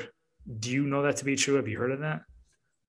I've heard of it. It's so there's a really old belief, um, and it gets expressed especially in the, the Middle Ages and Renaissance magic, although it goes back easily to the, the Greeks and probably before, where spirits the spirits of the dead, once they pass over, um, have the ability to see secrets and perceive things that are hidden and look under the earth and perceive what's coming as well as what's past. And it's less a true thing about spirits and more uh, an expression of humanity's belief about what that transition must do or open to people. Uh, necromancy, one of the you know more common things that, that's portrayed with it was calling up a spirit in order to find hidden treasure. I know that that sounds like the most mundane and ridiculous waste of calling up a dead person to have a conversation, but if if you go digging around in the, the, the history books from the Middle Ages and Renaissance, like either to to find hidden treasure or to get laid, like these are the main things all spirits up for. Um, and it's it's less about what spirits really genuinely can do and more about what people think someone who's made a transition might be able to do um, the spirits and buried treasure thing is actually with that whole idea of the underworld spirits mm. go into hades spirits go down into the earth like literally into the earth it's an expression of uh, that belief that they're in the earth so obviously they know where all the gold is right this is awesome. yeah, mythology doesn't always make a lot of sense unless you want to be like super literal about it. And those beliefs kind of get passed down, and we don't always know what the influence was. So now we just hear, oh, well, yeah, spirits know all the all the truths and can find your riches and can tell you what's coming. And we don't have like the cultural perspective and oftentimes like the original religion where that belief made sense from their worldview. Well, you said get laid. So now I got to ask you. Maybe you know where this is going, but do you have any experience or know of anything about the incubus and the succubus? So, incubus and succubus. So, fun thing um, incubare and subcubare. So, it's Latin, and the position they prefer it in is right in the word. Incubare, to lay down upon, subcubare, to lay beneath. Mm. Uh, so, who likes it on top is the incubus, the succubus likes it from the bottom. Anyway, um, so that that's that's fun fact with demons. You have a lot of fun facts, that's for sure. um, the the best book to look up. It is a free book. You can find it like on um, you know Scribner and and Google Books and wherever. Um, is a book called Demoniality. Uh, it was written uh, in I think the 15th, 16th century, like 1570s maybe, by a fellow named Ludovico Sinistrari.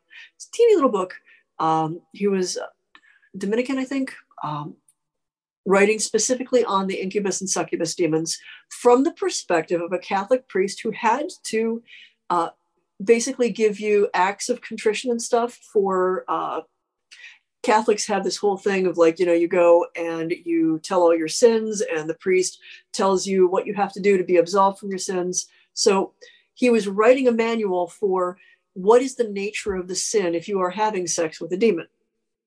Is it bestiality? Is it adultery? Is it like, like what, where does it fit? Because some of those are really bad and some of those are say three Hail Marys and four Our Fathers and you're good. Uh, so so he, he writes he writes this book. His writing codifies most of the beliefs that have come down to us about what these things are. Uh, and it's interesting because he recounts uh, a woman's interaction with an incubus demon. And if he wasn't calling it an incubus, it sounds like a poltergeist.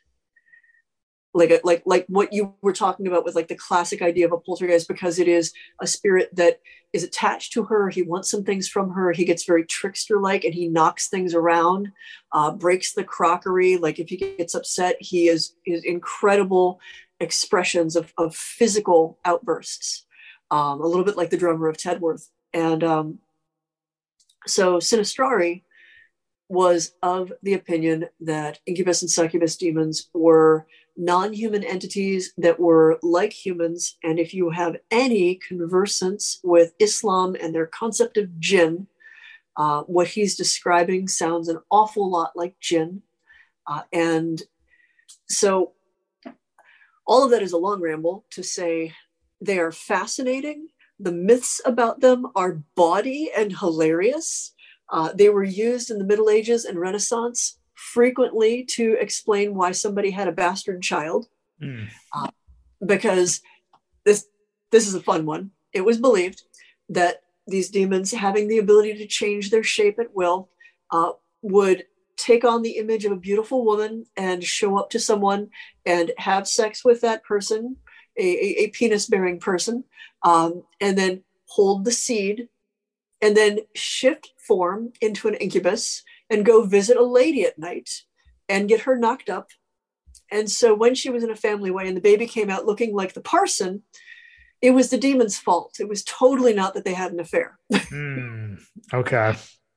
So there, there's a lot to go into with that. So so it's it's important to understand they they they connect into um, probably some uh, cultural interchange between Christianity and Islam with the idea of demons and jinn. Uh, they also play into uh, the Mara or hag attack.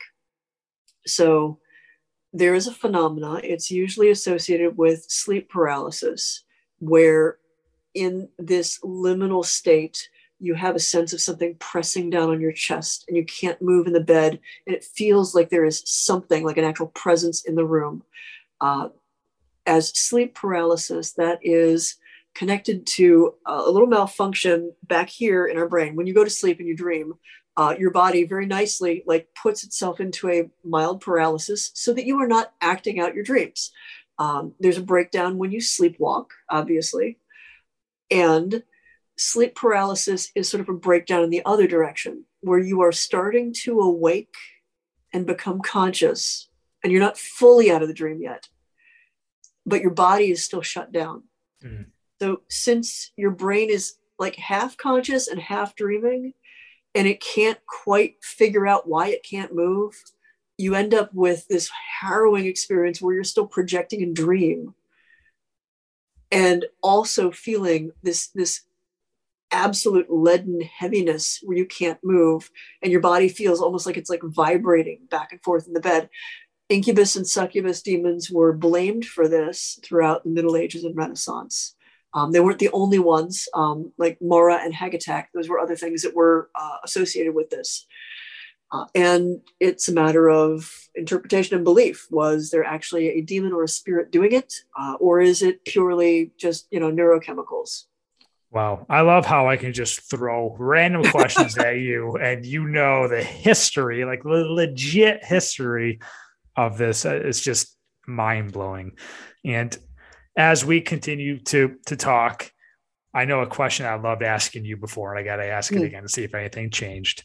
Was okay. what is the most haunted place you've been? And I remember you saying the Trans Allegheny mm. Lunatic Asylum was your number one. Is it still, or has that changed?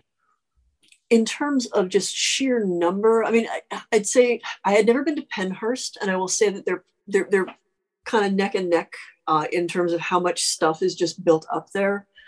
Um, and that makes me suspect that uh, any of those old, big, rambling spaces that were asylums and hospitals and like like had that same kind of history of both an asylum and a poorhouse and a tuberculosis ward like all of that just layered on top of stuff uh, i suspect all of those are a perfect storm for mm. an incredibly haunted location yeah i I remember watching that episode and that was just crazy. And then I remember watching this is Portals to Hell we're talking about. I remember watching your Pennhurst Portals to Hell, and you were describing some pretty freaky stuff with like yes, I think it was like a horn or something like that. Can you uh, just describe it again? Like what were you seeing hmm. there?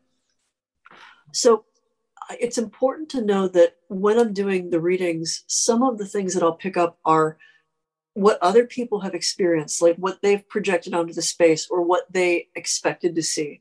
Uh, they took once I took the mic, the the um, thing off. Um, Blindfold. What I found out was they put me in a room where it looked like teens or young adults had tried to do a ritual or something to summon something.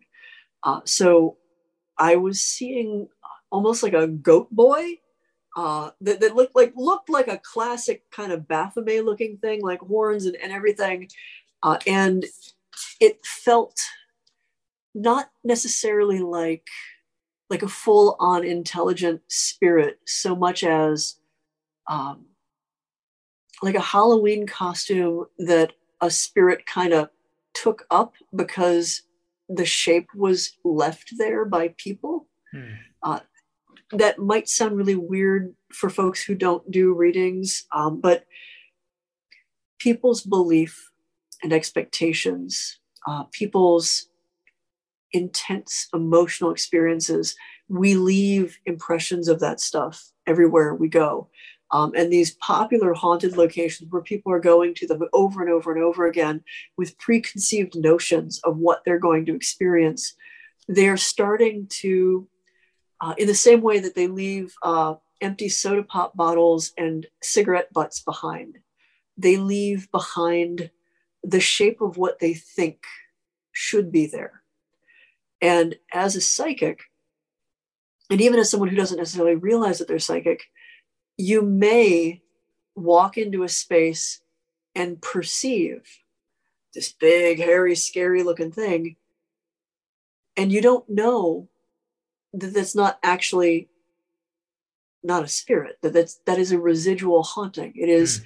uh, an imprint. It is uh, detritus left behind by people building up what they think should be there. Uh, I've run into the problem with uh, doing the walkthroughs at locations that are open as haunted attractions. Yeah.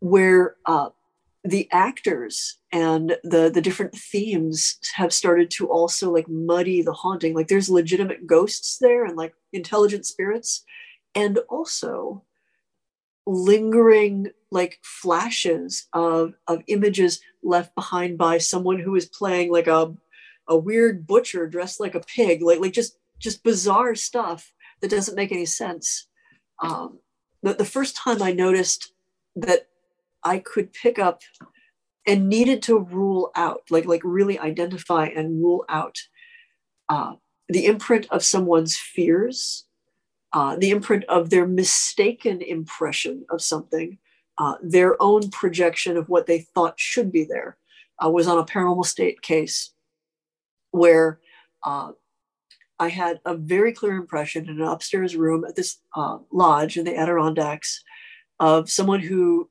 wasn't all about the hiking. Like they'd come from the city, she was having a miserable time. Uh, everybody else went out, and so she's alone in this quiet place. She's she's hating it. She's a city girl, and she like hears something like whooping or hooting out in the woods. It sounded really weird, and it's night, and so she like looks at, out at the window, and like I'm I'm seeing all of this from her perspective, and out in the like woods beyond the cabin, she sees what at first she thinks is a person because he's wearing like a jeans jacket and jeans, and his hair looks really long.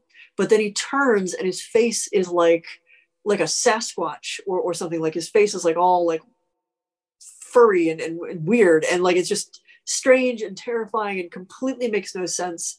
And I'm and I'm trying to like figure out like how any of that makes any damn sense. And I'm like, what? Right. Bigfoot wears je- a jeans jacket? like he's Michael Landon now? Like what the heck? Like, Michael Landon. What? So so I'm like, I, I'm I'm either making I'm, I'm either making stuff up or or I don't know. Well, the family who owned the place. They weren't there for that. But the next day it was bugging me because I'm like, okay, either I'm just dead wrong, but this felt like my psychic impressions feel. So, like, I need to know, like, was this real or am I just telling a fun story? Because I need to know for future reference. Yeah, so I can. Yeah. So I'm I'm in the living room talking about it again, and the the the old the oldest son, it was like, hey, wait, wait, you saw what? Like you said somebody saw what? Hang on a second. Hang on. I I like I like to play jokes on the city slickers who stay here. I want to show you my favorite my favorite thing. And he goes into his room and he comes out with a Chewbacca the Wookiee mask. Wow. And he would regularly put that thing on and go running around in the woods, hooting and hollering to just scare the people who were staying at the wow, cabin. Wow, that's crazy that you saw that too. That's insane. So, so, but what I saw was someone's experience mm. and the intense emotion, her intense fear. She's terrified. Yeah. And, and perceiving what she saw, but it wasn't. It still wasn't real. Like it wasn't actually Bigfoot. It was a person. So, so much about it is is understanding context Real, I thought you were going to say like Eastern State Penitentiary or something because I know mm. like they use that for a haunted location anymore. I liked that. I, I, I had a really good conversation with a just kind of friendly dead guy there. Wow. Uh, wow. That's that's so awesome. I had I was not expecting that answer, but uh yeah, once again, I will say honestly, Michelle, I could have you on for like 10 hours and just keep asking you questions over and over and over again. Um, this has been fascinating, mind blowing once again. And there's no better way to get ready for Halloween and the spooky season it is to listen to this podcast and have a conversation with you. And uh, as I mentioned before, tomorrow's a really big day for me, really tough day for me to go through. But talking to you um, has made this hell of a lot better. Uh, and once again, you give me a little bit of hope, and uh, I certainly appreciate that.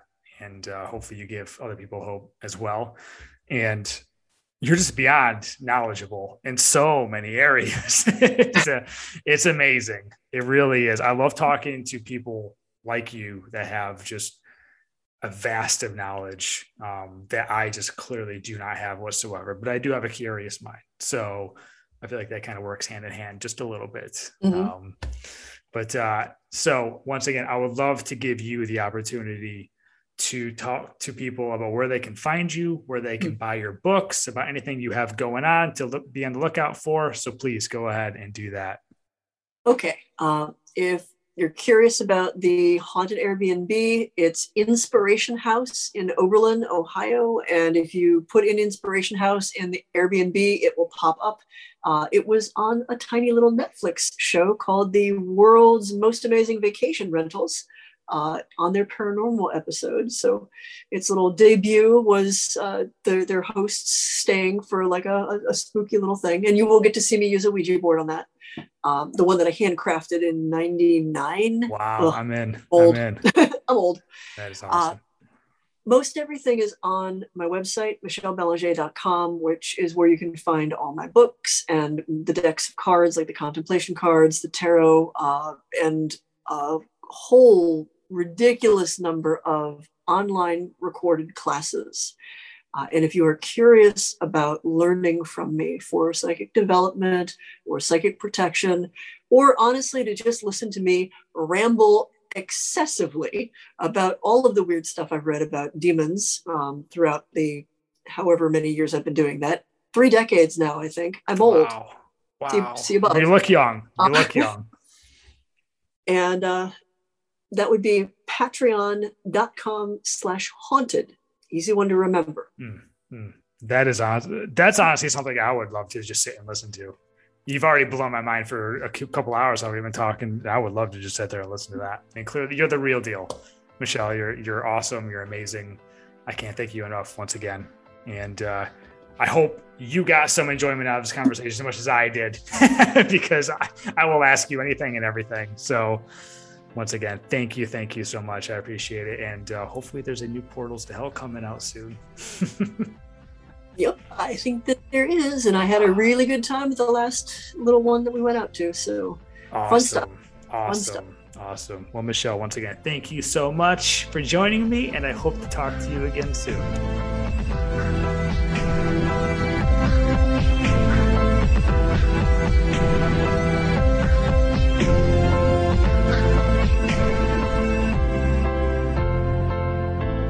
Probably just heard me say thank you about 50 times or so to Michelle, but I'm going to say it again. Thank you, Michelle, for joining me.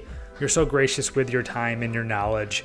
It is just truly incredible. Um, the conversations we have is is awesome. I really, really do hope you enjoy our conversations as much as I do. I would love to have you on again in the, in the future. Um, I have still so many questions about paranormal and the afterlife, but then again, don't we all? It's life's biggest mystery. So, thank you once again, and honestly, thank you all for listening. I'm certain you enjoyed that episode. Whether you're a believer or not, it is super informational. And once again, please take a moment to leave me a rating and a review. I truly, truly do appreciate that, and I'll continue to bring more amazing, great guests and episodes in the near future. So, everyone, have a happy and safe Halloween, and I'll catch you next time on the Pursuit of Happiness podcast.